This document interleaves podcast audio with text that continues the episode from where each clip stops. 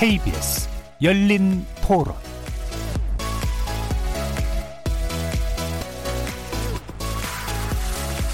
안녕하십니까. 케이비에스 열린 토론 정준희입니다. 그동안은 잘 지켜졌었는데 최근에 와서는 많이 좀 느슨해지지 않았나. 미팅 시에도 마찬가지로 마스크를 자연스럽게 벗고 얘기하는 그런 상황들. 당연히 예배도 지양을 해야 되겠지만, 특히 젊은 세대에서는 예를 들어서 이제 밤에 클럽이라든지 가장 큰 위험군들이라고 생각을 해요. 사회적 거리 두기는 직장인들은 조금 느슨해진 것 같긴 하더라고요. 요즘에 이제 봄이잖아요. 그냥 보내기 아쉽기 때문에 어딜 가나 사람들이 많이 몰려있고, 저도 거리 두기는 조금 요즘에 느슨해진 것 같아요. 총선 투표 때도 철저하게 방역을 해서 예, 그걸 이제 방지를 해야 될 것 같아요. 저도 이렇게 사람들 만나보니까 모아님은 돈 것 같아요. 굉장히 더 조심하는 분들이 있고, 어떤 분들은 대수롭지 않게 생각하시는 어른들이 분명히 있더라고요. 이 코로나가 좀 완전히 안정화될 때까지는 거리 두기는 쭉 갔으면 좋겠어요. 어, 정부가 하는 방향이나 이런 것들이 어떤 강제를 띄는 건 아니었잖아요. 그 권유된 사람들이 시민의식이 있으니까 지켜졌던 부분이고, 자기 유희를 위해서 이렇게 왔다 갔다 했던 부분들은 지탄을 받아야 된다고 생각을 하고요. 앞으로도 더 잘 될 것이다 라고 생각을 합니다.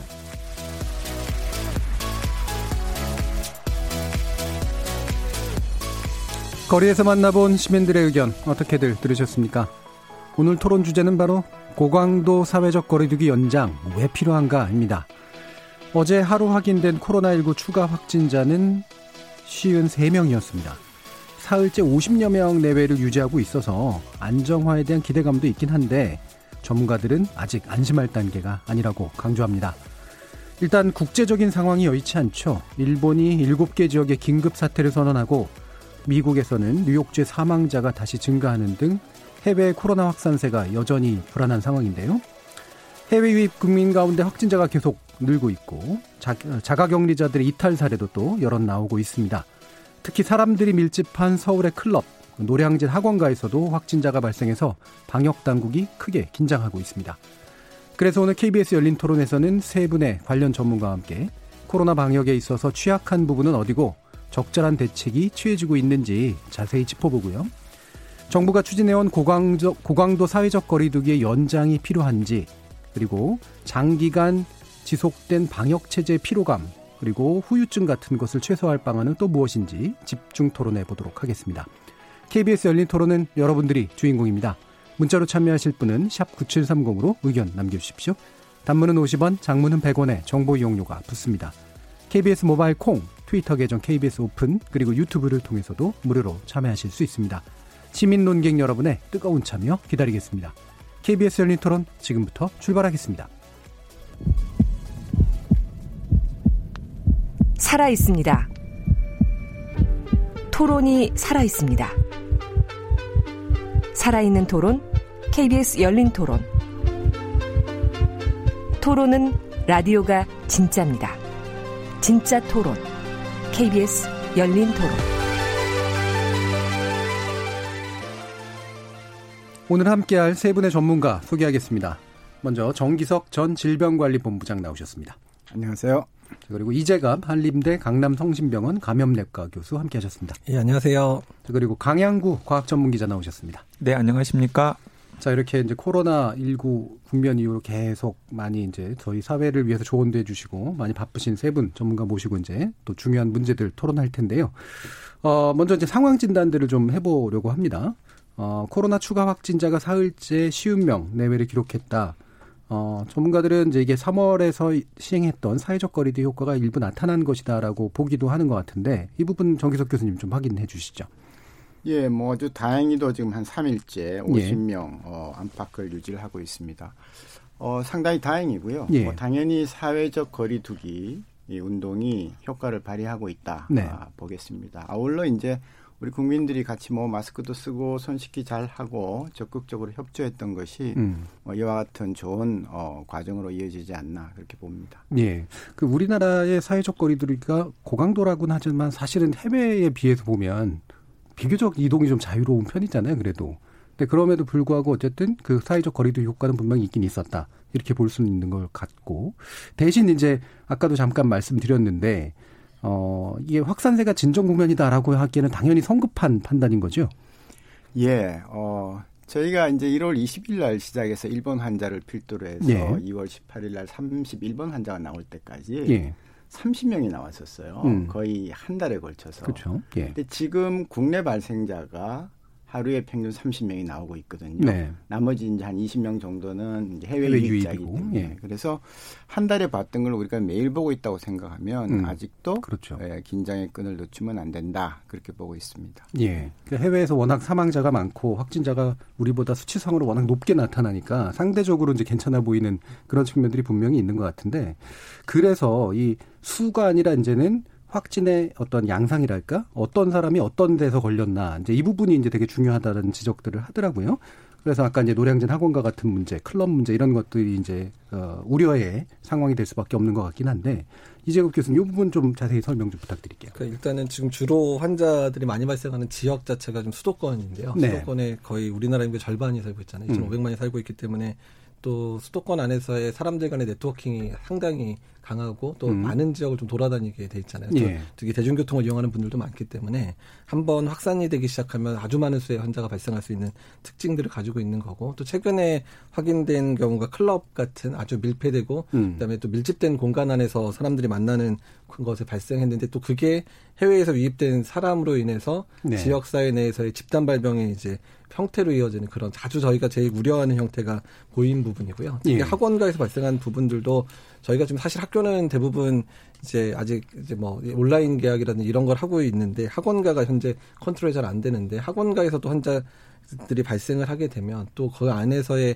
그런 다양한 사람들이 발생을 하게 될 거고, 특히 이 두 군데가 또 젊은 사람이 많이 발생할 수 있는 예. 테니까 이 사람들로 하여금 활동력이 넓으니까 주변에 확산도 빠를 것뿐만 음. 아니라 연세 드신 부모님들이라든지 음. 뭐 할머니, 할아버지들한테 대한 파급력이 좀 높은 그런 경우여서 지금 가장 우려되는 상황들이 수도권에서 계속 발생하는 게 좀 걱정이 되는 상황입니다. 예, 이런 경우는 그 역학조사가 거의 여의치 않다고 판단을 해야 되나요?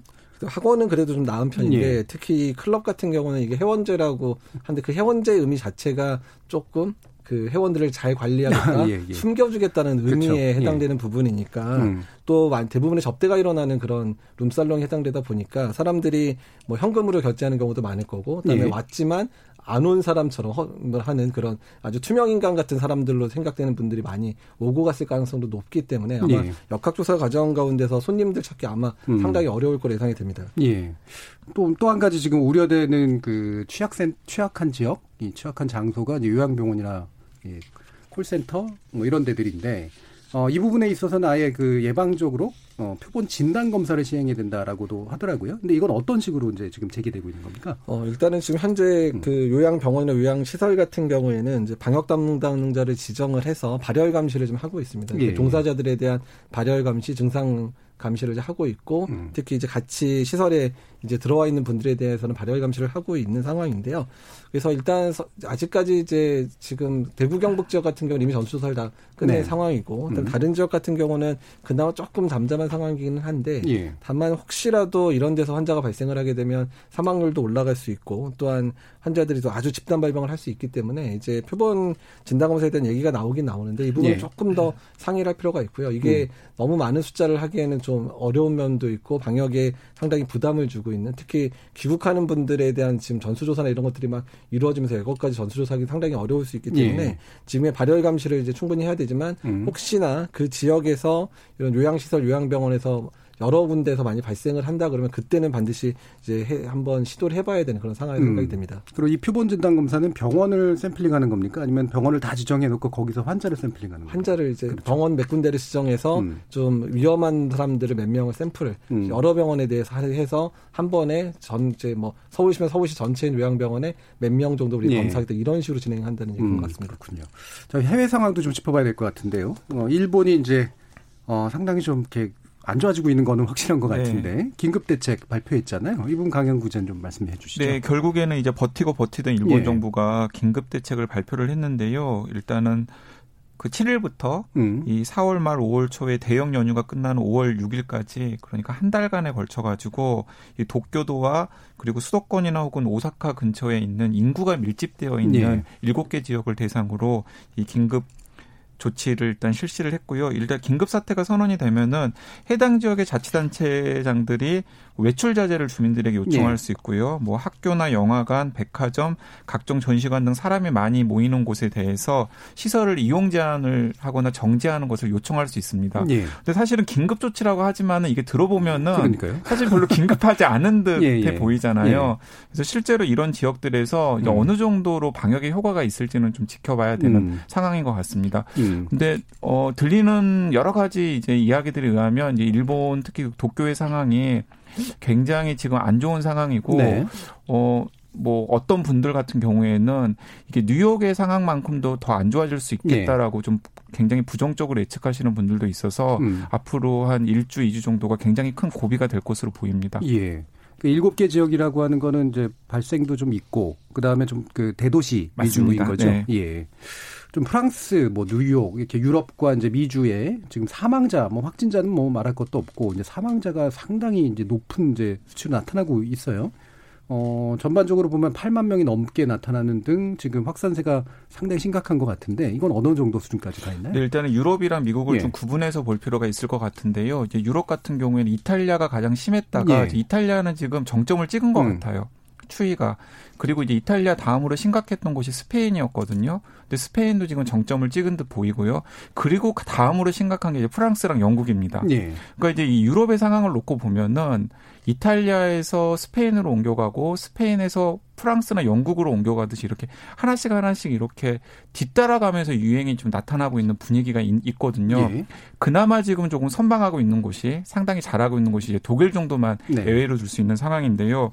근데 이런 유럽의 상황을 놓고 보면 미국의 상황도 우리가 좀 다른 식으로도 볼 수 있을 것 같습니다. 음. 지금 많은 전문가들이 미국 동부의 정점 시점을 사월 십육일 정도로 보고 있거든요. 예.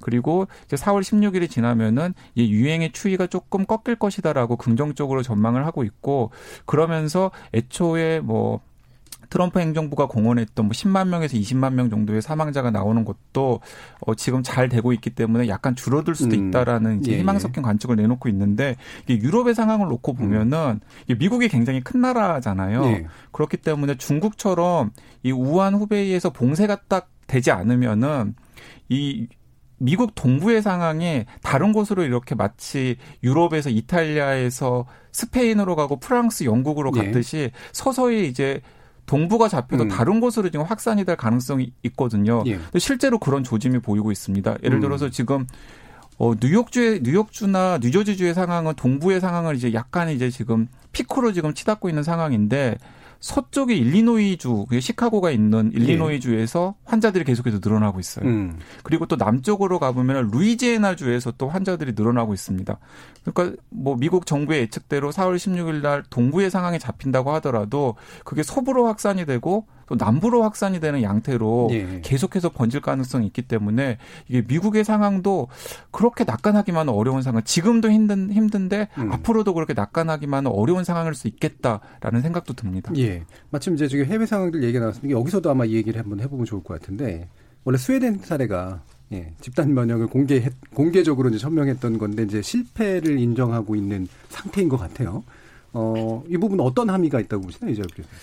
그러니까 이제 스웨덴의 집단 면역 이제 실험이라고 보통 표현을 예. 하는데요. 그러니까 집단 면역 실험을 하더라도 음. 만약에 특, 그 방역에 대한 특별한 대책을 하지 않으면서 정말로 방임을 하게 되면 예. 순식간에 너무 많은 환자가 발생을 하게 되는데 그 많은 환자들을 의료 체계가 감당을 못하면 특히 중환자들에 그쵸. 대한 음. 감당을 못하게 되면 사망자가 아주 급격히 늘어날 수 있는 문제가 있거든요. 예. 그러니까 그렇기 때문에 사실 스웨덴이 가만히 있지는 않았고요. 지금 음. 몇 가지 이제 사회적 거리두기에 해당되는 좀 약한 조치들은 하기는 했었지만 그것만으로는 이제 부족해서 지금 음. 사망자 수가 이제 급격히 늘어나는 상황들이 좀 도달하고 있습니다. 예. 그래서 일단은 그런 집단 면역의 형성 자체를 잘못 실험했다가 아주 급격한 환자, 또 네. 사망자가 늘어나는 상황들이 벌어지다 보니까 음. 이제는 그런 방법은 안 되겠다. 일단은 환자 수, 그 환자 수를 줄이면서 사망자를 줄이기 위해서 이제 이쪽도 이제 뭐 학교에 이제 뭐 방학이라든지 음. 학교 휴업이라든지 또한 직장을 못 나게 한다든지 아니면 외출을 음. 금지한다든지 방법을 통해서 일단은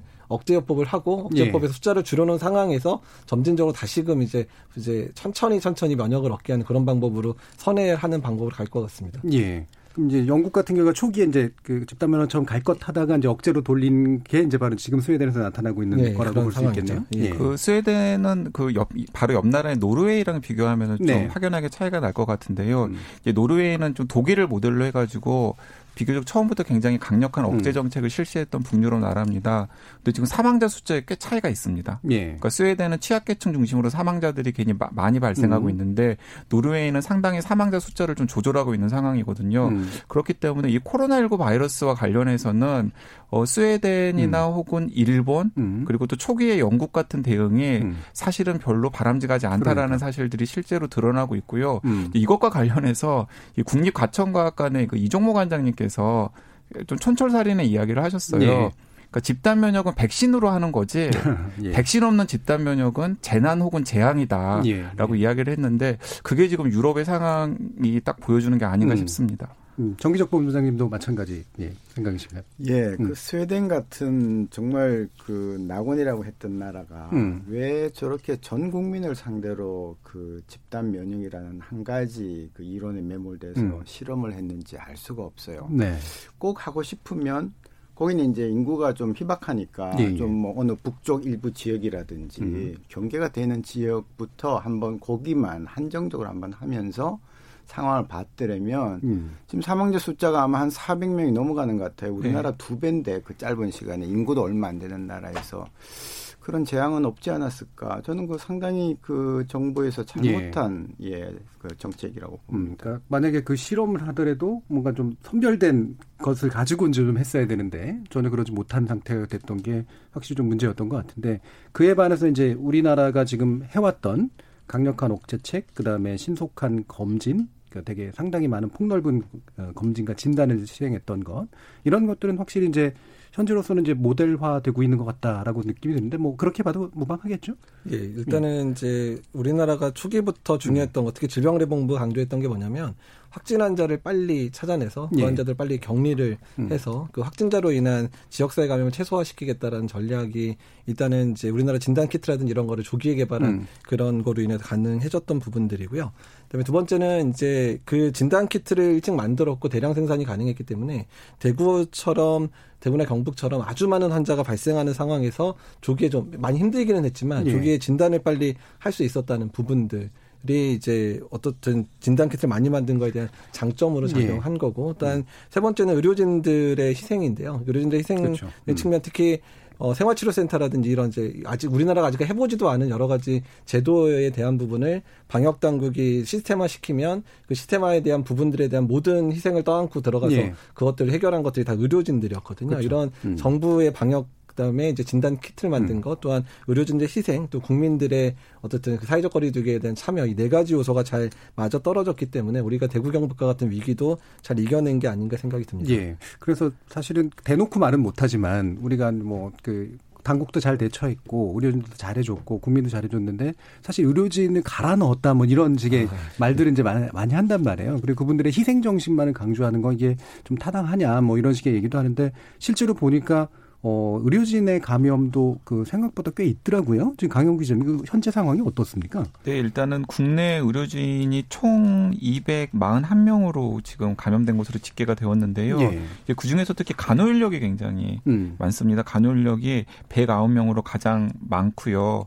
그래서 지금 어쨌든 간에 의료진의 감염이라는 것 자체가 현장에서 굉장히 고생을 하는 의료진들이 예. 특히 대구 경북에서 이런 의료진 감염이 많이 일어났는데 음. 그 대구 경북이 한참 안 좋을 때 상황을 놓고 보면은 뭐 마스크도 제대로 공급이 되지 않고 방호복 같은 것도 제대로 공급되지 음. 않은 굉장히 열악한 상황에서 이 환자들을 이제 돌보는 과정에서 이제 감염이 일어났을 가능성이 굉장히 크기 때문에 이런 부분들이 한 가지 교훈인 것 같습니다. 예. 그러니까 뭔가 준비가 되지 않은 상태에서 대구 경북과 같은 집단 감염 사태가 예. 생겨가지고 음. 중증 환자들이 많이 발생을 했을 때 이제 그 일차적인 피해는 의료진이 입을 수밖에 없는 것. 음. 그리고 이제 의료진이 무너지면은 사실은 그렇죠. 그 이후에는 연쇄적으로 계속해서 조치가 안 될 수밖에 없는 상황이거든요. 예.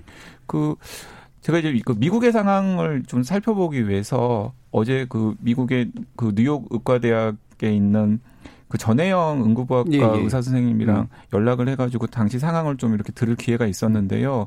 미국의 이제 뉴욕의 상황도 사실은 대구 경북의 최악의 안 좋은 상황이랑 비슷한 것 같습니다. 음. 그러니까 이제 의료진 감염을 막기 위해서는 그 현장에서는 엔 나인티나인 마스크가 굉장히 필수적인데, 엔 나인티나인 음. 예, 근데 이제 병원마다 약간 여건이 다르긴 한데 어떤 병원 같은 경우에는 하루에 하나꼴로는 엔 나인티나인 마스크가 지급이 되는데. 예.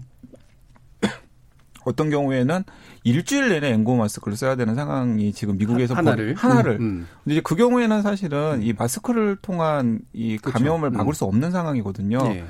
그런 마스크를 착용하고 만약에 현장에서 환자를 돌본 의료진이라면 사실은 감염이 될 수밖에 없는 거죠. 예. 지금 어, 안 그래도 이제 집단 면역에 관련된 그 이야기들을 할 때 가장 위험한 요소가 바로 이 의료진 감염으로 인해서 병원 시스템도 붕괴되고 그다음에 뭔가 이렇게 통제를 할 수 없는 상황들이 만들어진다라고 하는 얘기를 하던데 어, 우리나라의 경우에는 비교적 관리가 좀 잘 되고 있지만 이게 그래도 그러니까 뭔가 우려증 같은 거 없을까요?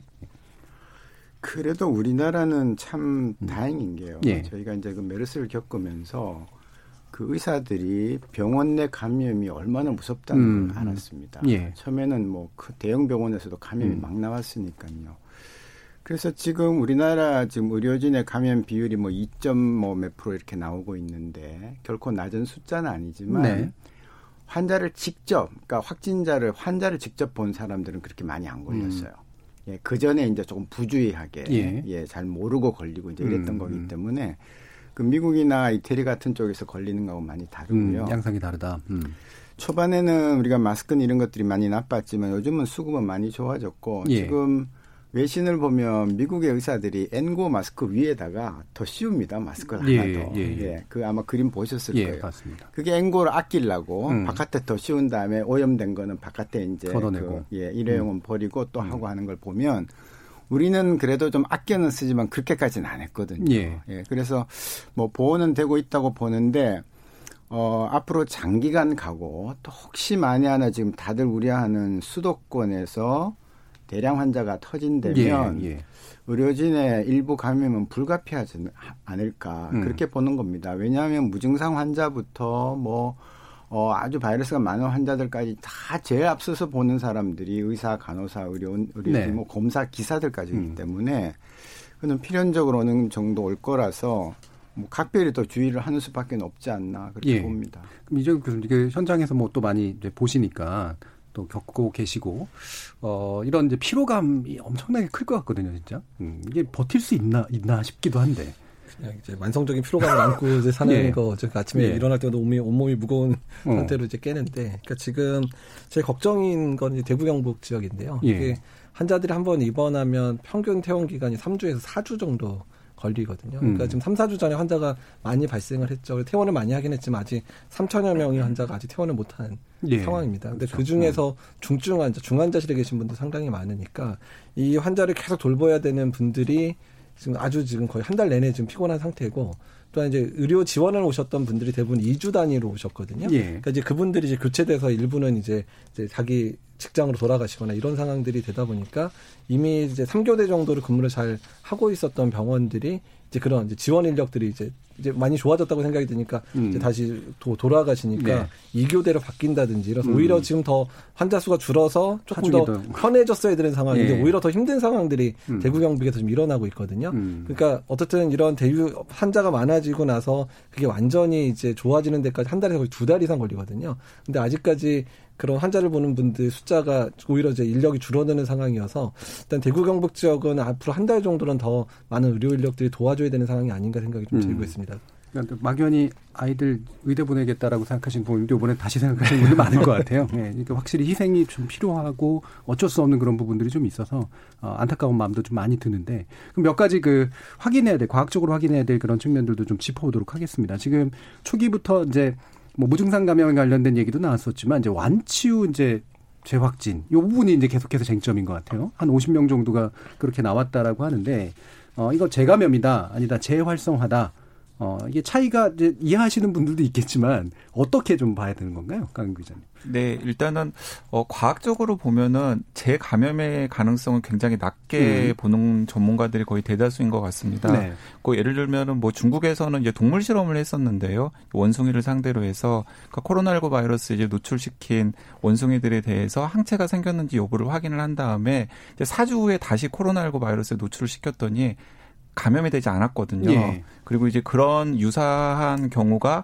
사람들에게도 똑같이 나타날 것이라고 많은 전문가들이 예측을 하고 있기 때문에 음. 굉장히 짧은 시간에 그러니까 예를 들어서 뭐, 뭐 수개월이 지난 후에 음. 재감염이 될 가능성에 대해서는 여전히 열, 열어놓고 있긴 합니다만은 예. 예를 들어서 완치된 지 불과 뭐 며칠 그리고 뭐 몇 주밖에 되지 않았는데 음. 다시 바이러스에 재감염될 가능성에 대해서는 굉장히 낮게 보는 것 같습니다. 사실은 예. 가능하지 않다라고 보는 게 중론인 것 같고요. 음. 그렇다면은 이제 어떤 왜 그러면 자꾸 이제 음성으로 판정이 되었던 분들이 양성으로 나타나냐. 그건 뭐 많은 이 의료진들이 뭐 한 목소리로 이야기하듯이 음성 검사 결과는 음성으로 나왔지만은 사실은 몸속에 이제 미량의 바이러스가 있었던 거죠. 예. 근데 이제 태어난 후에 아무래도 뭐 건강도 좋을 리가 없을 테고 음. 그리고 또 본인의 면역 체계가 바이러스를 완벽하게 이겨내지 못하는 상황이 되면은 몸속에 남아 있는 미량의 바이러스가 다시 재증식 되고 그게 이제 증상으로 나타나고 그래서 다시 검사를 해보면은 양성으로 나타나는 일이 반복되는 상황.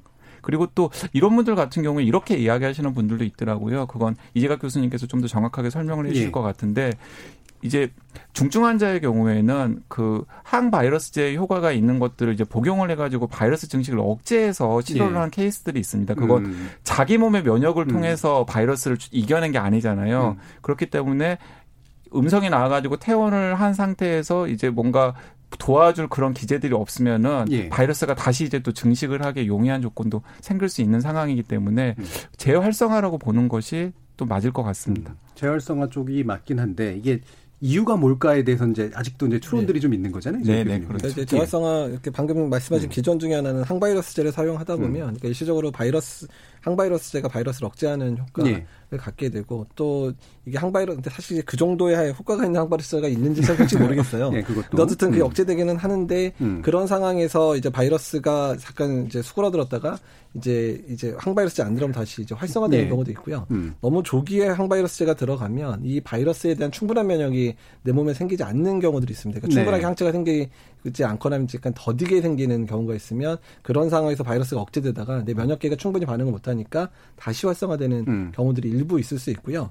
그다음에 다른 한 가지는 그러니까 이제 특히 이제 폐렴 심했던 이제 분들 같은 경우에는 폐에 많은 흉터가 잡히거든요. 그러니까 그게 회복되는 시간이 걸리는데 네, 예. 그런 흉터나 이런 데가 이제 폐 자체가 이제 잘 활, 활동을 잘 못하다 보니까 죽어 있는 바이러스가 쌓여 있는 경우들이 있어요. 음. 그러니까 그러다가 이제 환자가 이제 뭐 다른 이유로 보통 이렇게 뭐 바이러스 감염 이후에 면역이 좀 많이 떨어지다 보니까 다른 감염이 많이 생기거든요. 예. 그러니까 그런 경우에 뭐 다른 바이러스에 의해서 다시 호흡기 감염 생겨서 기침을 하다 보면 그 기침하는 경우에 죽어 있는 바이러스가 같이 나오는 경우들이 나오니까. 있습니다. 그래서 음. 저희가 이 제 그 재확진되는 환자들에 대한 부분은 앞으로 아마 전향적 연구가 필요할 거다. 그래서 음. 그때 확진됐을 때 검체를 다시 좀 바이러스를 얻어서 이게 살아있는 바이러스인지 예, 여부도 예. 구해야 되고 예. 혈액을 뽑아서 항체가 충분히 형성됐는지 여부도 음. 좀 체크를 해서 연구를 그렇겠네. 해야 음. 원인을 밝힐 수 있지 않을까 얘기가 음. 나옵니다. 그러니까 죽은 바이러스도 이제 확진의 형태로 검진될 수 있다는 말씀이신 그렇죠. 거잖아요. 피씨알은 그렇죠. 네. 모든 유전자만 체크를 그렇죠. 하니까. 네. 예. 음. 제가 네. 의학적 상상력을 그 발휘해서 조금 더 다른 예. 이론을 한번 제시를 음. 하면은요. 우리가 B형 간염이나 C형 간염 바이러스가 있습니다. 네. 똑같은 바이러스인데 음. 몸에 들어와서 오래 살아요. 예. 그래서 항체도 잘 안 만들고 음. 어, 오래 살거든요. 치료제도 별로 없고. 그래서 아주 섣부른 생각이긴 하지만 어, 이, 이 코로나십구 바이러스도 우리 몸속에서 적당히 균형을 이루면서 오래 사는 사람들이 있을 거예요. 분명히. 계속 잠복하는. 음. 그렇죠. 음. 예, 잠복 상태로 음. 오래가는 바이러스가 있을 수 있다는 생각을 해봅니다. 지금 예. 하도 이제 재감염 갖고 얘기들이 많으니까 제발 가지고. 그래서 그렇다면은 그렇게 가볍게 증상도 없으면서 바이러스가 있을 듯 말 듯 하면서 보균 상태로 지내다가 이제 가을이나 겨울 돼서 활동할 상태가 되면 음. 그러면 그분이 어, 뿌려야 되는 그 바이러스 때문에 주변 사람들이 또 한 번 걸리고 하는 예. 어, 그런 만성 보균자 상태로 갈 수도 있지 않을까. 예. 어디까지나 상상입니다. 예. 그러나 이것도 학술적으로 분명히 음. 나중에 관찰해서 어, 확인을 해야 되는 부분이라고 생각하거든요. 예, 저도 그 비슷한 언급을 본 것 같은데 이게 이제 중추신경계에 잠복해 있다가 이렇게 수시로 이제 드러나는 뭐 입술 물집 같은 거, 그 뭐 정확한 명칭이 지금 기억이 음, 안 납니다. 대상포진, 대상포진 같은, 예, 예, 예. 그거가 유사하게 될 수도 있다. 이제 여러 가지로 좀 알아볼 필요는 있는 것 같은데요. 지금 아까 이제 그 항체 얘기도 좀 하셨는데. 완치자의 혈장으로 이제 치료를 받아서 이제 그 중증 환자가 완치됐다는 보고, 뭐 중국에서 이미 혈장 치료가 이제 이미 있었는데 그게 뭐 대책으로는 실제로 좀 가능성이 있는 건가요? 어떻습니까? 그러니까 이제 신종 감염병이 나왔을 때 특별한 치료제를 이제 만들기 만들거나 이런 개발되기 시간이 오래 걸리다 보니까 예. 이제 진단 확진이 되고 이제 회복이 되는 환자 같은 경우에 그에 대한 항체가 그, 그 사람의 혈장에 많이 네. 존재할 거다라는 음. 상황. 그래서 그렇죠. 이제 보통은 항체가 실제로 많은지에 대해서 지금 뭐 확실하게 어떤 항체가 더 좋은 건지는 모르지만 음. 좀 풍부한 항체가 있는 그 항체를 이제 지금 현재 중증 환자에 투여를 하는 그런 연구들이 사실 많이 있었습니다. 네. 에볼라 때 같은 경우는 임상 연구도 진행이 됐었고요. 음. 그다음에 메르스 같은 경우에도 우리나라에서 실제로 항체 치료를 받은 사람이 있었는데 그때는 숫자가 너무 적어서 유효성 자체가 검증이 좀 안 된 상황이고요. 예. 그러니까 지금 이제 이번에 두 명, 그러니까 세 명이 투여됐고 두 명이 이제 완치 판정이 됐는데, 그러니까 이게 좀 사실 비교 대상이 없는 연구다 보니까 예. 이게 실제로 효과가 있었던 건지 아니면 이제 우연의 일치인지는 모르겠지만 일단 어쨌든 안 좋은 환자 특히 치료제 반응을 안 했던 분이 좋아졌다는 걸 봐서는 어느 정도 효과가 있는 걸로 예상이 되고 있고요. 음. 그래서 이 부분들을 이제 증명을 하기 위해서 미국 같은 경우는 아예 임상연구로 진행을 하고 있습니다. 그래서 네네. 아예 코로나 이전 이천십구 년에 혈장을 음. 투여받은 그룹과 코로나 이후에 확진자의 혈장을 투여한 음. 그룹을 반반 나눠 투여해서 네. 실제로 이제 증상이 호전되는지 보는 연구를 이제 진행을 하려고 하는 것 같거든요. 음. 그래서 그런 좀 객관적인 연구 자료가 나오게 되면 실제로 효과가 있는지에 대해서 저는 조금 우리가 알 수 있게 되지 않을까 생각이 듭니다. 음, 그리고 대조군 실험까지도 해야 예, 되는 어, 예. 음, 그런 상태군요. 그러면 이제 아마 어, 치료 얘기가 또 나왔으니까 이게 또 구충제 얘기는 왜 이렇게 자주 나오는지 모르겠는데 그러니까 이버백틴이라고 하더라고요. 이게 이제 미국에서 개발된 구충제인데 구충제는 여, 여기도 쓰일 수 있나 이제 이런 얘기가 생각이 될 정도로 이게 실제로 어떤 기준으로 효과가 있는 거죠? 사실 어떤 기준으로 네. 효과가 있는지는 아직 현재까지는 알 수가 없습니다. 그런데 네. 이 이버맥틴이 굉장히 이제 광범위 구충제로 음. 특히 이제 동물 구충제로 많이 사용이 되고 있고 우리나라에서도 지금 허가되어서 시판되는 건 동물 구충, 구충제로만 네. 지금 시판이 되고 있는 상황인데 이게 어, 이제 그 저너, 과학 저널리스트 입장에서 보면은 이게 저널리스트가 이 과학적인 팩트를 전달할 때 굉장히 음. 조심해야 된다라는 것들을 보여주는 뉴스인 것 같다는 네네. 생각이 듭니다. 왜냐하면 이 실험이 무엇이냐면은 그러니까 이 실험실 환경에서 이제 세포 안에다가 바이러스를 인위적으로 증식을 시켜놓은 다음에 그 바이러스가 증식하고 있는 세포에다가 이버맥틴을 뿌려본 거죠. 야. 그랬더니 사십팔 시간 안에 소멸이 되었던 음, 거거든요. 음. 근데 이제 제가 그 댓글에 상당히 의미심장한 댓글들이 있더라고요. 예를 예. 들어서 에탄올을 뿌려도 그러니까요. 죽습니다. 뭐 비누 뿌리면 안 되겠네요. 네, 락스를 뿌려도 죽고요. 예, 예. 네, 그런데 우리가 에탄올이나 락스가 치료약으로 가능성이 있다라고는 생각하지 않잖아요. 그렇죠. 그렇기 예. 때문에 실험실 환경에서 이 바이러스를 제압하는 물질을 설사 발견했다고 하더라도 예, 예. 그 물질을 약의 형태로 복용 시켰을 때 음. 그것이 어느 정도나 흡수가 되어서 실제로 그 바이러스 우리 몸속에 감염시킨 바이러스에 대해서 효과가 있는지는 음. 사실은 굉장히 많은 검증 과정과 안전성 음. 효과를 하는 과정이 필요한 거예요. 예. 근데 이제 그런 과정들을 생략하고 사십팔 시간 만에 이 구충제가 코로나십구 바이러스를 죽였다. 음. 그러니까는 아니나 다를까 그 구충제와 관련된 기업이 뭐 엄청 주가가 오르고 예. 또 많은 분들이 당장이라도 치료제가 나올 것처럼 하고 또 희망을 가지게 되잖아요. 이게 조금만 그 과학적인 팩트를 좀 세심하게 전달을 해서 이게 어떤 내용이고 그 한계가 어떤 것인지를 좀 명확하게 애초에 처음에 전달할 때부터 전달이 되었다면 시민들의 혼란이 조금 더 없어지지 않았을까 하는 생각이 예. 들어서 약간 좀 보면서 좀 아쉬웠습니다. 음, 이 부분은 그러니까 과학적 근거도 굉장히 약하고 상당히 그냥 저널리스틱한 그것도 아주 안 좋은 저널리즘에 좀 가까운 거라고 해야 되나요? 네, 저는 그렇게 네. 생각합니다. 음. 예, 그러면 어, 요 얘기도 한번 해보고 싶은데요. 그러니까 임수감염 관련된 사례인데 어, 지금 호랑이가 뉴욕에 있는 한 동, 동물원에 있는 호랑이가 코로나십구 검사 양성 반응을 보였다. 그리고 이와 뭐 유사한 게 한두 건 정도 저도 이제 뉴스에서 본 적은 있는 것 같은데 이게 실제로 인수감염의 가능성을 보여주는 건지 아니면 뭐 돌연변이의 어떤 의미까지도 있는 건지에 대한 어 좀 판단이 필요할 것 같은데요. 정기석 본부장님 말씀 들어볼까요? 이게 이제 인수 공통 감염병이 예. 되느냐 안 되느냐는 예. 건데 사람한테서 호랑이에 갔고 사람한테서 이제 뭐 애완동물한테 갔다는 예. 게 지금 있는데요. 거꾸로 그러면은 호랑이나 애완동물한테서 사람한테 올 것이냐는 또 다른 문제거든요. 음. 예, 그래서 이제 그런 부분들을 유심히 봐야 되고, 어차피 가축이나 애완동물이든 아니면 야생동물이든 간에 거기로부터 오는 바이러스, 거기로부터 감염병이 일련의 새로운 감염병이 전 세계적으로 몇 개씩 계속 나오고 있어요. 네. 다만 국한된 지역에서 잠깐 나왔다 사라지고 사라지고 또 멀리 안 퍼지고 해서 그렇지. 그래서 이번에 이것도 이제 뭐 가정에 의하면 중국에 있는 어떤 박쥐, 우한 지역의 네. 박쥐에서 나왔다고 하는 거니까 어, 앞으로도 이런 건 많을 거고요. 다만 이제 혹시라도 이게 어, 반려동물들한테 많이 퍼져서 그 안에서 한 번 더 변이를 일으키면서 음. 다시 사람한테 오는 그런 끔찍한 일이 네. 옛날 우리 신종플루 때 돼지에서 음. 들어온 거 아닙니까? 예, 예. 그런 일만 없기를 바라는 거고요. 음. 지, 지금 상태에서 그렇게 뭐 그렇게 두려워한다든지 음. 너무 크게 뭐 음. 관심을 가진다든지 그럴 필요는 없지 않을까 예. 봅니다. 가능성이 아예 없진 않지만 현재로서 고민할 부분까지는 아니다. 그 유전적으로 보면은 이 코로나십구 바이러스가 음. 굉장히 이천삼 년에 유행했던 사스 코로나 바이러스와 예. 이제 유사하다라는 음. 게 과학자들이 밝혀낸 사실인데요. 이 사스 코로나 바이러스의 경우를 보면은 그때도 고양이 감염 사례가 있었습니다. 네네. 하지만은 사스 코로나 바이러스가 광범위하게 유행한 홍콩 지역에서 이제 고양이가 무슨 유행의 중심이 되었다거나 음. 고양이로부터 사람이 재 다시 감염 다시 감염되는 이런 일은 사실은 없었거든요. 음. 그렇기 때문에 일부 뭐 개나 혹은 고양이 같은 반려동물에서 이 코로나십구 바이러스가 양성으로 확진을 받아서 발견이 되었다고 하더라도 음. 그것이 다시 사람한테 오리라고 공포심을 가질 필요는 없고요. 왜 이 말씀을 드리냐면은 반려동물들을 막 이렇게 막 죽이거나 이런 사례들이 외국에 있나 보더라고요. 네네. 그러니까 그러실 음. 필요는 전혀 없다. 하지만은 이제 많은 이제 방역 당국이 이런 조언을 합니다. 본인이 혹시 코로나십구 확진자라면은 이제 완치될 때까지 기간 동안은 자기가 뭐 사랑하는 개나 고양이 같은 반려동물과는 좀 거리를 두는 게 좋겠다. 음. 이게 만에 하나 모르는 상황이 있을 수 있으니까요. 예.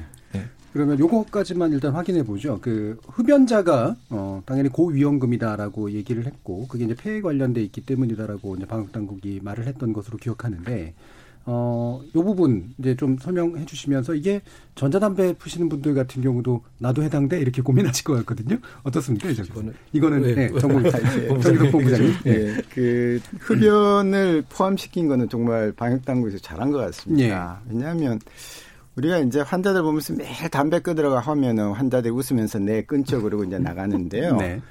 담배를 피면 어떤 일이 생기냐 하면은 우리가 이제 이 코부터 폐포에 이르기까지 기관지를 통해서 쭉 내려가는데요. 그 기관지를 제일 위에서 덮고 있는 세포에는 섬모가 붙어 있어요. 섬모. 음. 아주 작은 섬모가 있는 거예요. 음. 그 섬모가 계속 밑에서부터 위를 향해서 계속 물결을 치고 있습니다. 음. 자동으로 위로 계속 위로 하죠. 음. 예. 근데 담배를 피면 그 섬모가 죽어버리는 음. 거예요. 활동이. 음. 그러면 우리가 알고 있는 여러 가지 찌꺼기들, 특히 미세먼지 같은 것들. 예. 미세먼지는 바이러스도 있고 박테리아도 있겠죠. 그 안에 있는 성분들 중에. 그게 계속 나오던 나와야 되는데 담배를 자꾸 피면 안 나오니까 음. 감염이 걸릴 찬스가 훨씬 많은 거죠. 예. 그리고 실제로 어, 학술 연구를 보면 폐렴 치료도 덜 되고요. 음. 결핵에도 훨씬 잘 걸린다는. 하여튼 호흡기에는 병이 생기면 더 불리하다라는 것은 이미 다 나와 있어요. 네. 그래서 이번에 포함시킨 거는 참 잘했다 그렇게 음. 보는 거고 어, 이 코로나 유행 기간만이라도 담배를 좀 꼭 끊어주시기를 간절히 이제 바랍니다. 그러니까 전자담배 역시 마찬가지 효과가 있다는 말씀이죠? 마찬가지입니다. 네. 전자담배도 그렇고요. 간제 흡연도 마찬가지입니다. 간제 왜냐하면 간제 흡연해서 폐암까지 걸리기 때문에 똑같은 연기가 음. 어, 간제 흡연자한테도 들어가는 거죠. 음. 그래서 뭐 담배 관련된 거는 그게 가양 담배든 뭐 음. 어, 찌는 담배든 간에 다 마찬가지다. 네. 이렇게 보시고. 그리고 사실, 사실은 네. 또 그리고 또 흡연 뭐 흡연실이나 네. 혹은 또 환경. 이렇게 흡연하시는 분들이 이렇게 옹기종기 모여가지고 그렇죠. 또 피우잖아요. 네. 그런 환경들이 또 바이러스가 전파되기에 또 용이한 환경이에요. 따지고 보면은 침도 많이 뱉으세요. 뭐. 네. 네, 그렇기 때문에 어쨌든간에 지금 바이러스가 호흡기 바이러스가 유행하는 상황은 흡연자들에게는 좋은 상황은 아니다라는 거죠. 예. 네. 그러니까 또 이제 담배 피시는 분들이 얼굴을 자주 손을 대고 이제 특히나 그렇습니다. 코 주변이나 입 주변을 대기 때문에 또 이런 위험도 굉장히 크다. 뭐 이런 설명도 아마 있었던 것 같은데요. 어, 이렇게 아직까지 코로나십구가 안정화가 안 된 상태에서 이 고강도 사회적 거리두기 주요했지만 좀 더 연장을 할 필요가 있다라는 그런 언급들이 많이 나오고 있습니다. 이 부분 어떻게 이제 대책들을 마련해 갈지는 이 부에서 좀 더 자세히 짚어보겠습니다. 지금 여러분께서는 케이비에스 열린 토론과 함께하고 계십니다.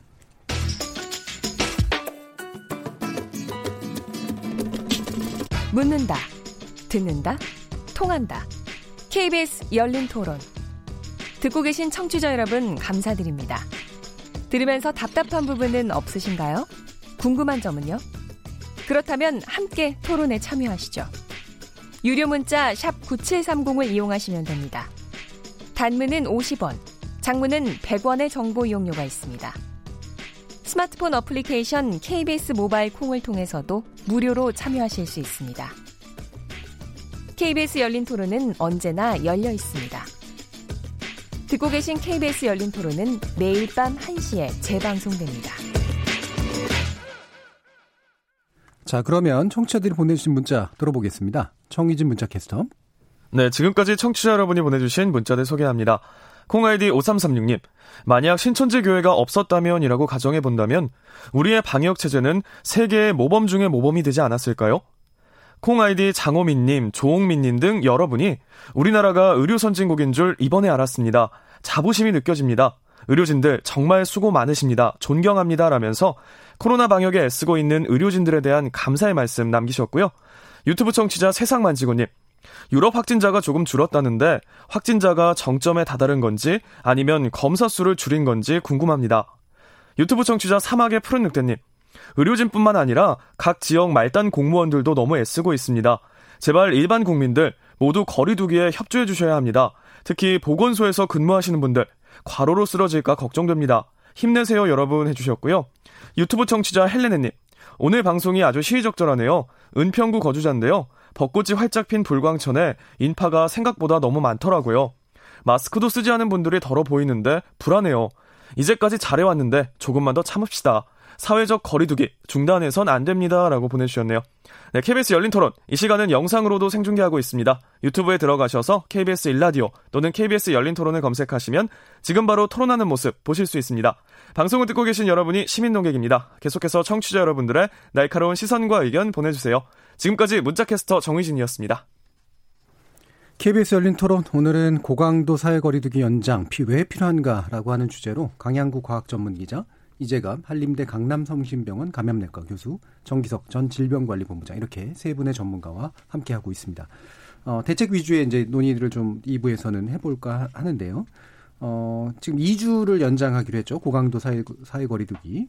어, 이 조치. 그러니까 일단 사회적 거리두기 연장은 필요한 것 같은데 그게 더 세져야 되는 건지 아닌지에 대한 궁금증이 일단 더 먼저 들 것 같긴 하거든요. 어떻게 보시나요? 예. 이재갑 교수님.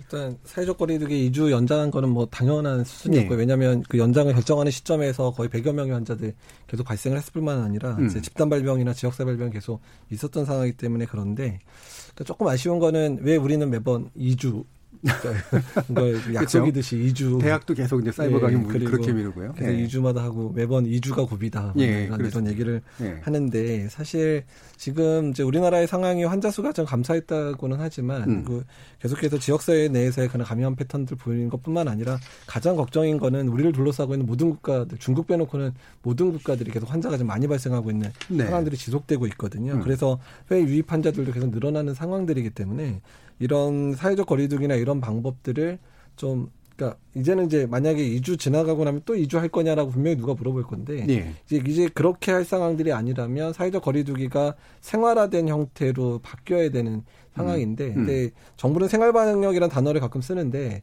생활방역의 단어를 정부의 그런 발표를 들어보면 뭔가 완화된 사회적 거리두기라고 예. 생각이 돼서 잘못했다면 잘못된 시그널을 이제 국민들한테 줄 수 있단 말이에요. 음. 그래서 오히려 우리가 요새 뉴노멀, 뉴멀이라는 단어를 많이 쓰지만 이제 코로나가 유행하고 있는 상황에 맞게 우리의 삶을 조금 된다. 더 바꿔야 된다. 근데 음. 그걸 바꾸려면 사회적 비용이 많이 들게 되니까 네. 지금 정부에서 추진한 여러 가지 대책 중에서 음. 그러한 그 사회적 삶의 형태를 바꾸는 데에 대한 충분한 지원을 해줄 수 있는 부분으로 재정이 지원이 돼야 음. 특히 소상공인이라든지 예. 좀 경제적으로 상당히 어려운 분들에 대한 지원이 이루어지면서 사회적 거리두기가 계속 강조돼야 되기 때문에 그런 약간 변화된 형태의 사회적 거리두기를 이제는 조금 새로운 형태로 계획을 할 때가 아닌가 생각이 듭니다. 예, 그, 그 생활방역 말씀이 나와서 이거 같이 여쭤보는 건데 오늘 권영진 이제 대구시장이 이제 복귀하면서 시민 주도형 방역 뭐 이런 표현을 썼단 말이에요. 이게 동일한 의미입니까? 생활방역한 그러면?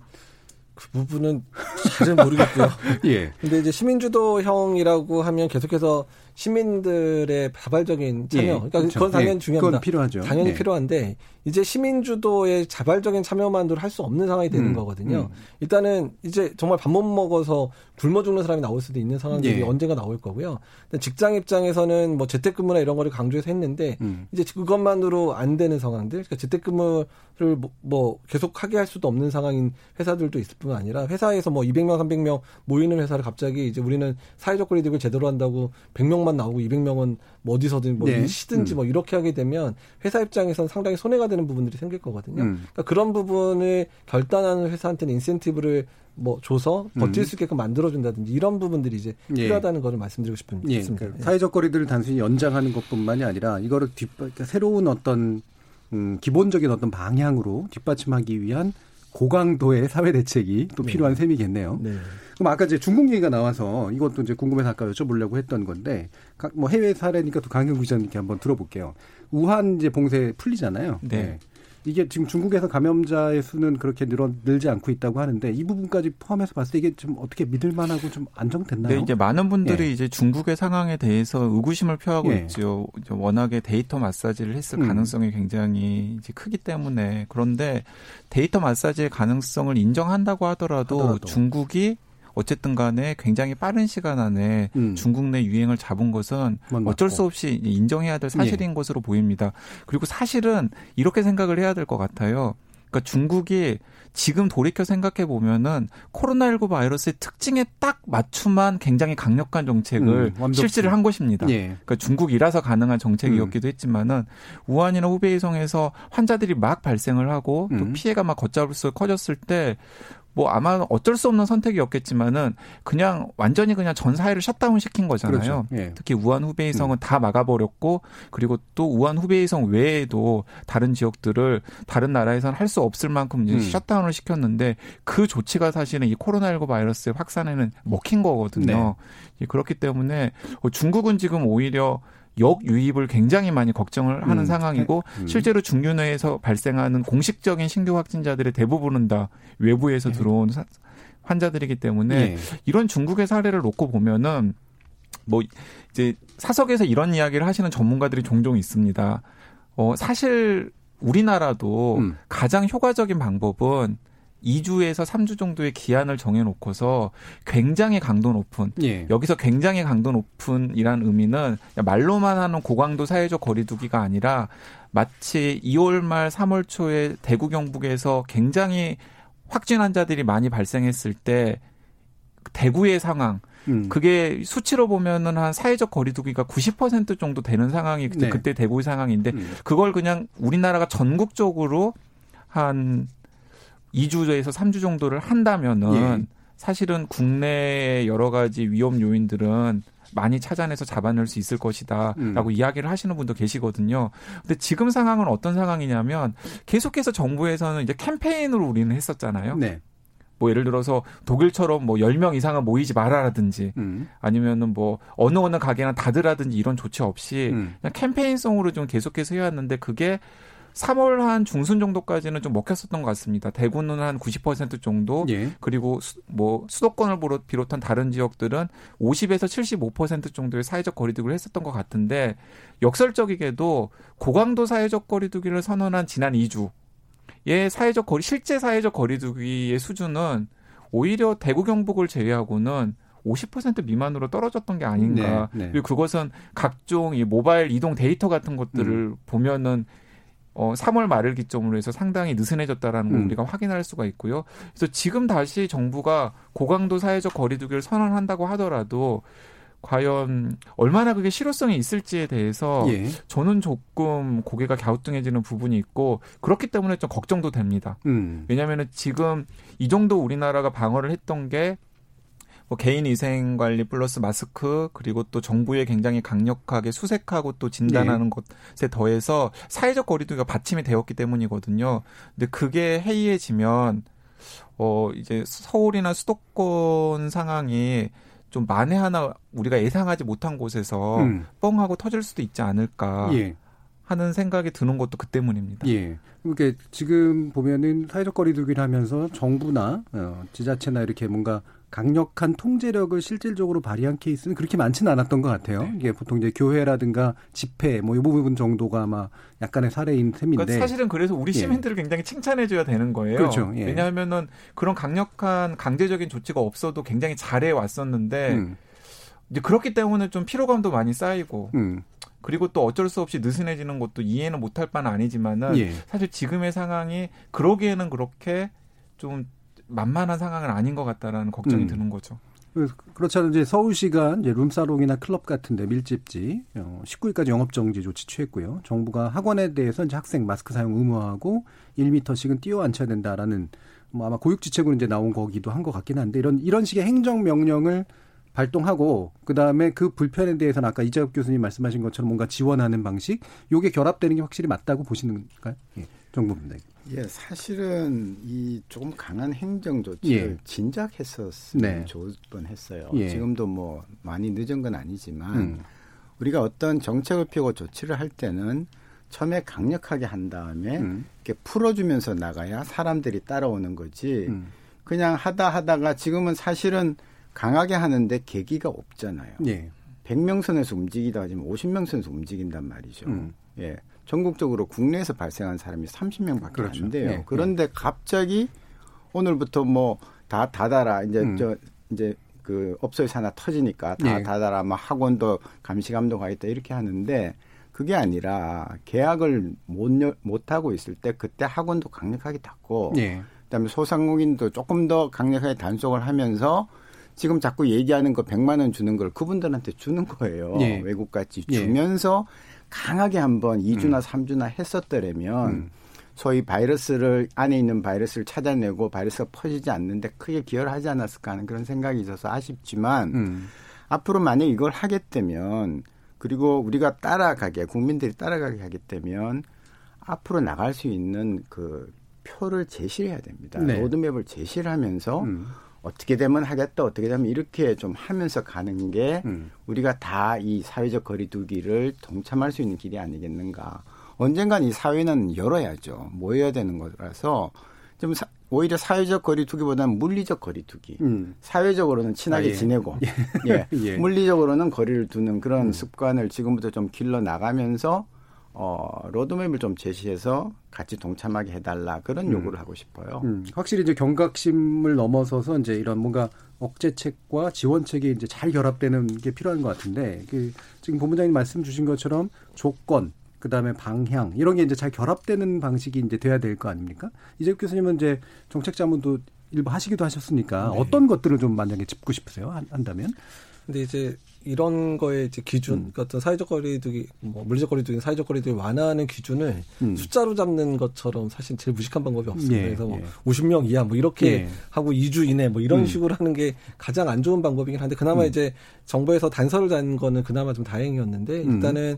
지역사회 감염 중에서 원인 불명의 감염은 뭐 오 퍼센트 미만, 뭐 거의 없어야 되는 네. 상황이라는 부분인데 음. 어쨌든 그 부분 상당히 중요하거든요. 그러니까 그 상황이 어떤 상황이냐면 우리가 처음에 처음에 외국에서 유입되는 뭐 이십팔 번까지 환자 예. 들어왔을 때 환자 딱 진단하면 그 주변에 접촉자 다 확인하고 그렇죠. 어디서 왔는지 음. 다 확인되는 음. 이 정도 상황까지 통제가 가능하다면 예. 일단은 이제 우리가 좀 지금 진단 능력도 있으니까 지역사회에 숨어 있는 환자들도 잡아낼 능력이 있으니까 예. 이제 그 정도 수준은 돼야지 된다고 생각이 들거든요. 예. 근데 사실 그 정도가 언제 달성이 될지는 사실 잘 음. 모르겠어요. 음. 그래서 그 부분에 대한 부분들을 확실하게 할 정도. 그러니까 어쨌든 방역 당국 이 봤을 때 이게 손에 딱 잡히는 수준 정도의 환자 발생 수준이 도달한다면 그때 되면 사실은 심각 단계가 경계 단계로 떨어질 수 있는 단계가 되긴 하거든요. 예, 예, 예. 그러니까 사실 원칙적으로 말하면 심각 단계가 경계 단계까지 떨어지는 상황이 돼야 음. 소위 말하면 지역사회 감염이 잦아든 거고 그렇게 해야 사실 사회적 거리두기도 좀 더 완화할 수 있는 기회가 된다고 볼 수는 사실 음. 있을 것 같습니다. 그럼 좀 쉽게 생각하면 정부가 이게 단계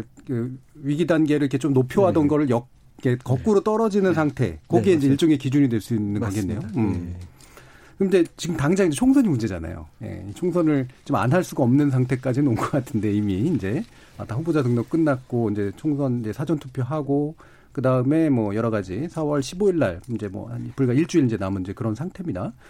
어, 여기에 대해서 이제 그 어떤 생각들을 가지고 계신지 좀 궁금해요. 일단 뭐 유세 같은 거 보시면서 걱정되는 사항도 되게 많이 있으셨을 것 같은데, 강양구 기자님.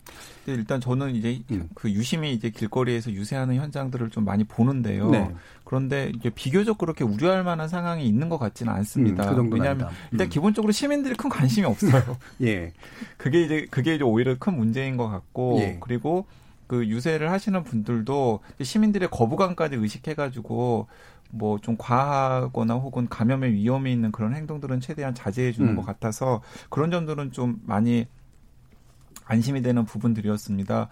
그리고 이제 투표 현장 같은 경우에도 지금 방역당국이나 선거관리위원회에서 굉장히 신경을 쓰고 있기 때문에 네. 제가 생각하기에는 이제 투표 현장에 굉장히 막 사람들이 특정한 시간대에 모이거나 이런 일들만 없으면은 투표 음. 현장에서 뭐 집단 감염이나 혹은 매개체 감염의 형태로 감염이 일어날 가능성은 상당히 낮아 보이긴 합니다. 음. 근데 문제는 무엇이냐면은 지금 사실은 그 방역에 굉장히 올인을 해야 될 신경이 사실은 총선으로 지금 막 분산이 되어 있는 상황이잖아요. 그렇죠. 인력도 그렇고. 네, 그래가지고 음. 방역이 망가졌던 나라가 사실 이란이었거든요. 예, 예. 그래서 지금 이제 우리나라가 어쨌든 간에 뭐 총선이 굉장히 중요한 정치 이벤트이기 때문에 이런 상황에서도 총선을 좀 예정대로 치르긴 했습니다만은 네. 총선 이후에 만약에 좀 뭔가 만에 하나 좀 안 좋은 예, 확진자가 증가한다거나 확진자들이 증가하거나 음. 이런 일들이 생기면은 그게 또 사실은 또 여러 가지 면에서 또 안 좋은 효과를 낳을 수가 그렇죠. 있거든요. 정신 부담도 되고. 예, 그런 음. 그런 것들이 조금 걱정이 되긴 하고 그래서 좀 이게 좀 얼른 얼른 넘어갔으면 좋겠다. 음. 뭐 이런 생각이 드는 것도 사실입니다. 예. 지금 다 지침이 나온 거 보니까 어, 투표 현장에서 사람들이 이제 거리를 유지하도록 일단 해주고 발열 체크하고 또 아마 비닐 장갑도 끼고 뭐 이런 네, 것까지는 그렇습니다. 얘기하는 건데 요 정도. 가 충분하진 당연히 않을 거 아닙니까? 예, 동장님. 그래도 뭐 몇 년에 한 번씩 오는 선거니까 예. 어떻게 하든 최대한 음. 어, 그 신경을 써서 해야 되겠고요. 어, 거리를 좀 두고 기다린 다음에 들어가서 마스크를 철저히 쓴 상태에서 장갑까지 음. 쓰고 한다면 저는 뭐 그렇게 우려할 거는 없다고 생각합니다. 음. 예. 다만 이제 투표소가 좀 환기가 잘 되는 곳이었으면 좋겠고요. 예. 예. 그리고 이제 수시로 좀 소독을 좀 해서 음. 근데 들어갈 때 뭐 문은 당연히 없겠지만 그래도 뭐 잡는 게 있을 거 아닙니까? 예. 또 이 층 같으면 계단 난간을 잡는다든지 그런 데는 그 이제 선거 관련한 분들이 계속 소독하고 그렇게 하면서 하면 선거해야죠. 그래야 예. 우리가 더 건강한 사회에 살 수 있죠. 예. 어, 예, 뭐 시민의식에 대한 강조를 해주셨는데 어, 일단 그. 그 자가격리자에 대한 조치도 지금 일부는 좀 나오고 있긴 하는 것 같은데 여섯 시 이후에 뭐 투표를 하게 하겠다든가 이런 게 구체적으로 좀 구체화되고 있는 건가요? 그러니까 아마 지금 뭐 전문가들한테 온 건 아닌 것 같고요. 예. 시도에 아마 이제 의견 조회가 간 거는 같은데 그 내용을 음. 보게 되면 이제 전체 투표가 끝나고 나서 특정 모든 투표가 끝나고 이제 특정 시간을 다시 만들어 그 시간에만 자가격리자들이 방문하게 하는 방법을 고려를 하는 것 같고 예. 이동 수단은 자차로 가거나 아니면 아예 무슨 버스 같은 걸 동원해서 이제 뭐 이제 태워서 투표하고 투표할 때도 좀 다른 공간을 활용하든 같은 공간을 활용하더라도 뭐 거리나 이런 걸 지키고 마스크 반드시 쓰게 하고 그다음에 돌아갈 때도 반드시 이제 그런 공공 차량 이용하거나 자가차를 이용해서 예. 집까지 가는 걸 확인하는 그런 방법들이 논의가 되고 있는 상황인데 음, 음. 조금 아쉬운 거는 예. 이게 지금 코로나 상황이 발생 우리나라 첫 번째 환자가 발생해서 지금 팔십 일 됐거든요. 음. 그러니까 사실 자가격리자가 있는 상황에서 투표가 진행될 거라는 거를 행안부도 알고 그렇죠. 선관위도 예. 알았거든요. 음. 근데 지금 일주일밖에 안 남았는데 이게 결정이 안 됐다는 거 사실이 왜 이런 상황이 발생했는지가 사실 이해가 안 되는 예. 상황이에요. 음. 벌써 이, 삼 주 전부터부터 이분, 이번들을 그렇죠. 준비를 해서 결정을 해놨어야 자가격리 대상자한테 자기가 투표를 어떻게 하는지에 대한 방법을 알 수 있고 숙지가 돼서 제대로 투표를 할 수 있는 부분인데 자가격리자 만약에 이러다가 투표 제대로 못하게 되면 헌법소원을 할 수도 있는 그런 해당, 상황이 되기 때문에 그래서 이런 부분에 있어서는 선관위가 너무 좀 약간 음. 안일하지 않았나라는 생각이 좀 듭니다. 음. 초기에는 그냥 자가격리자 아마 못, 못할 거야 뭐 이런 정도 얘기만 나왔었던 네, 걸로 네, 기억하거든요. 네. 네. 강훈 기자님 뭐 이 배경 뭐 선관위 왜 이랬을까요? 어, 사실 지금 선관위가 지금 예. 제대로 일을 못하는 부분들이 굉장히 많은데요. 음, 음. 제가 생각하기에는 전체적으로 이 방역당국과 관계되어 있는 공무원들 외에 다른 공무원들이 이 코로나십구 바이러스 유행과 관련해서 조금 사실은 유기적으로 연결이 되면서 챙겨야 될 부분들이 굉장히 많이 있거든요. 음. 예, 그래야 정부에서 공공연하게 그렇죠. 이야기하는 네. 생활 방역이라는 것도 음. 가능하고 이 사회적 거리두기를 어떻게 일상화할지에 대해서도 사실은 전 부처적인 상상력이 동원이 되어야 음. 사실 어떤 것이 세팅이 되는 것인데 그러니까 제가 보기에는 이 방역당국과 관계되어 있는 일부 부처들 외에 선거관리위원회를 포함해서 많은 이 분들이 어, 유기적으로 연결되는 그런 부분들에 대한 신경을 세심하게 안 썼던 것 같습니다. 음, 음. 그게 이제 예를 들어서 자가격리자들 투표를 어떻게 할 것인지와 관련된 부분부터 그리고 이런 바이러스가 유행하는 시대에 선거 행정을 어떤 식으로 진행할지와 관련된 음. 여러 가지 것들의 빈틈이 보이는 것으로 나타나고 있는 것이 아닌가 생각이 되고요. 예. 사실은 이런 일이 앞으로 언제든지 또 반복이 될 수 있는 상황이거든요. 예를 들면 뭐 다음 지방선거, 다음 대선 그렇죠. 언제든지 이런 상황이 또 발생이 될 수 있기 때문에 음. 지금부터라도 좀 체크리스트 수준의 좀 상세한 매뉴얼 같은 것들이 필요하지 않나 하는 생각이 듭니다. 예, 정기석 본부장님 이게 뭐 그래도 우리는 투표를 해야 된다. 그래 괜찮을 거다라는 말씀 주셨는데 일단 시스템은 어쨌든 그걸 준비하도록 계속해서 촉진하고 이 개개인의 유권자들이 좀 유의해야 될 상황이 있다면 어떤 것들을 좀 권하고 싶으세요? 결국은 가장 음. 그 주의해야 될 것이 결, 결국은 기본으로 돌아가는 네. 거거든요. 예. 그래서 뭐 선거하러 가서 암만 뭐 장갑 끼고 뭐 다 해도 나오면서 뭐 하나만 잘못 만지고 그게 손으로 음. 어, 손, 얼굴로 들어가 버리면 안 되는 거거든요. 음. 그래서 결국은 뭐 마스크 잘 끼시겠지만 어, 손 위생, 예, 손 잘 씻고 절대로 얼굴에 손 올라갈 때는 손 씻지 않은 손으로 올리지 않는다는 거. 음. 그거 명심하시고 마스크가 없으면 꼭 기침 예절 지켜주시고 하는 그런 부분들이 결국은 우리가 지금까지 우리나라를 상대적으로 이렇게 좀 방역 선진국으로 보이게 끌고 온 우리 국민의 힘이거든요. 예. 예. 그리고 선거 끝났다고 또 모여서 뭐 하지 마시고 댁에 돌아가셔서 음. 사회적 거리 두기, 물리적 거리 두기 음. 조금 더 지켜주시고 음. 어, 그러면 좋지 않을까 합니다. 음. 이 마스크 얘기가 또 방금 나와서 이거 이거 아까 좀 확인해 볼까 했었는데 그 원래는 제가 알기로는 초기에 그 그냥 그 매끄러운 금속 표면 정도가 이제 바이러스가 오래 살아남고 기타의 경우는 이제 훨씬 더 짧아지는 것으로 알고 있었는데 지금 홍콩대 연구팀이 마스크 위에서 일주일 동안까지 남아 있을 수 있다. 뭐 이런 식의 연구 결과를 발표했다고 하거든요. 이 부분은 신빙성이 좀 있어 보이시나요? 네. 일단 이제 마스크 표면 같은 경우는 예. 주로 이제 확진자를 봤을 때를 가정해서 했던 연구거든요. 그러니까 예. 상당히 많은 농도가 아. 사실 표면에 묻어 있는 상황들이 되기 음. 때문에요. 그래서 이제 그런 상황에서는 당연히 바이러스 오래 살 수밖에 없는 음. 상황이고요. 그래서 예. 사실은 저희가 이제 매번 손위생 강조할 때 마스크 벗고 난 다음에 반드시 손위생 음. 하라고 하는 것도 그런 의미 때문에 저희가 음. 표면에 오염되는 경우가 많아서 얘기를 하는 예. 부분이어서 일단은 그거는 뭐 심성 있는 연구고 근데 그게 우리가 일상생활의 상황이라기보다는 음. 확진자를 보는 그런 과정에서의 상황으로 생각하시면 될 것 같습니다. 예. 그러니까 마이, 마스크 이제 위가 오염됐을 가능성이 높으니까 이제 만지고 이제 손은 반드시 써야 되는 건 여전한데. 예.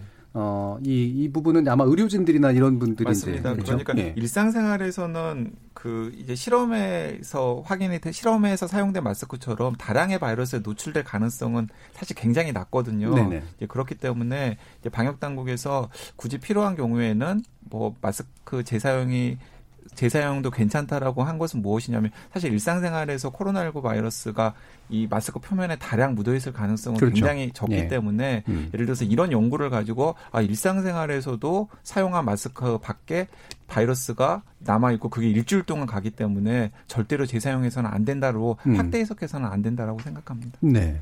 어, 지금 보니까 문자들이 좀 몇 개 또 들어왔는데 그 유흥업소에서 이제 확진자가 나온 뉴스 때문인지 어, 이런 문자들이 좀 많이 오는 것 같아요. 그러니까 이공이공님이 서울만 유흥업소 영업 중단시키면 경기 인천으로 가지 않을까 걱정입니다. 그래서 수도권 유흥업소 전부 사회적 거리두기 강제했으면 합니다. 이렇게 나왔고요.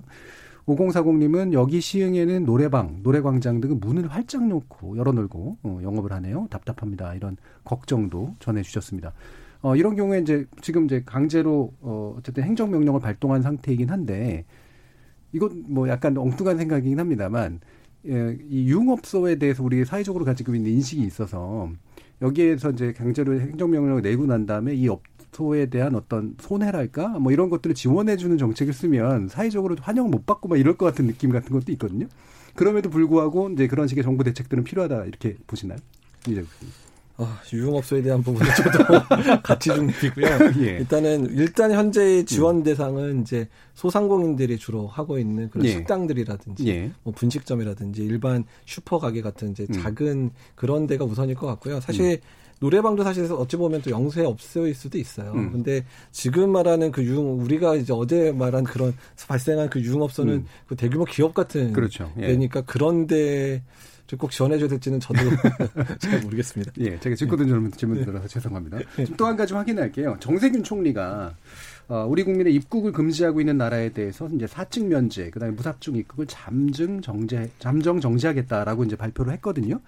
어, 이게 이제 뭐 해야 되는 것 같은데 왜 지금 했을까? 약간 늦지 않았을까라는 생각도 좀 들긴 해요. 강영구 기자님. 네, 어, 이제 기왕에 할 것이었으면은 음. 뭐 조금 늦은 조치가 아니었나라는 생각이 그렇죠, 들고요. 쌍방적인 건데. 약간 음. 그 뉴스를 보면서 저는 왜 이 시점에 굳이 음. 하면서 약간 의아스럽기는 했, 했습니다. 예. 왜냐하면은 지금 외국에서 들어오는 확진 환자들에 대한 부하가 계속해서 걸리고 있기 때문에 음. 여러 가지 미뤄둔 조치들을 지금 이제 정세균 총리가 한꺼번에 논의를 한 끝에 이제 발표를 한 것으로 보이는데 네. 이제 이런 부분들이 이제 방역을 걱정하고 계속 들여다보는 입장에서 보면은 약간 조금 좀 아쉬운 부분들이 있는 것 같긴 합니다. 왜냐하면은 방역의 일관성의 측면에서 좀 실효성 있는 조치들은 좀 미리미리 하면은 좋겠다라는 생각이 드는데 꼭 뭔가 아까 그 정 본부장님도 말씀하셨지만은 한 템포씩 늦는 듯한 느낌이 있거든요. 예, 이런 조치들은. 네. 그러니까 이건 쌍방적인 거기 때문에 사실은 뭐 기존에 했어도 이제 충분히 가능했어요. 이제 그런 조치였는데 어, 한꺼번에 좀 약간 미뤄져서 나오는 그런 측면들이 분명히 좀 있는 것 같습니다. 어, 그럼 마지막으로 이제 이 부분 이제 짚어보죠. 그, 아무래도 이제 사회적 거리두기, 그리고 물리적 거리두기를 하면, 어, 경제적인 후유증, 그 다음에 또 심리적인 후유증, 이런 것들이 이제 생기는 건 분명한 것 같긴 합니다. 이 부분에 대해서 어떻게 좀 대처를 해야 되는지 정지석 본부장님 좀 말씀 좀 주시죠. 예, 어, 이게 혼자 지낸다는 게 참 그 못 견디는 분들이 많더라고요. 네. 저는 사실 혼자서 잘 지냅니다만. 네. 그래서, 어, 우리가 이게 언제 끝날지는 모르겠지만 다 같이 참여해야 되는 거 분명하니까 음. 어, 혹시 지금이라도 어, 내가 혼자 너무 오래 있어서 우울해 그러면 그 심리 지원단이 있습니다. 네. 예, 국가에서 운영하는. 거기 도움 받으시고요. 그다음에 집에서 우리가 면역력이 안 떨어지려면 운동을 해야 돼요. 음. 예, 실내 운동 할 거 되게 많거든요. 요즘 이제 유튜브 보면서도 하면 되니까. 그런 거 열심히 하시고 예. 또 집에서 뭐 여러 가지 그동안 못했던 거 이런 거 하면서 예. 사회적 거리두기, 물리적 거리두기에 좀 적극 참여하시면 우리가 이 시기를 좀 어, 아주 슬기롭게 예, 이겨나갈 수 있지 않을까 그렇게 생각합니다. 예, 이재갑 교수님. 일단 이제 사회적 거리두기라는 것 자체가 우리나라는 어떤 시민의 참여에 의해서 이루어졌던 예. 부분이고 지금까지 잘 견뎌주신 게 이제 감사드리는 상황인데 음.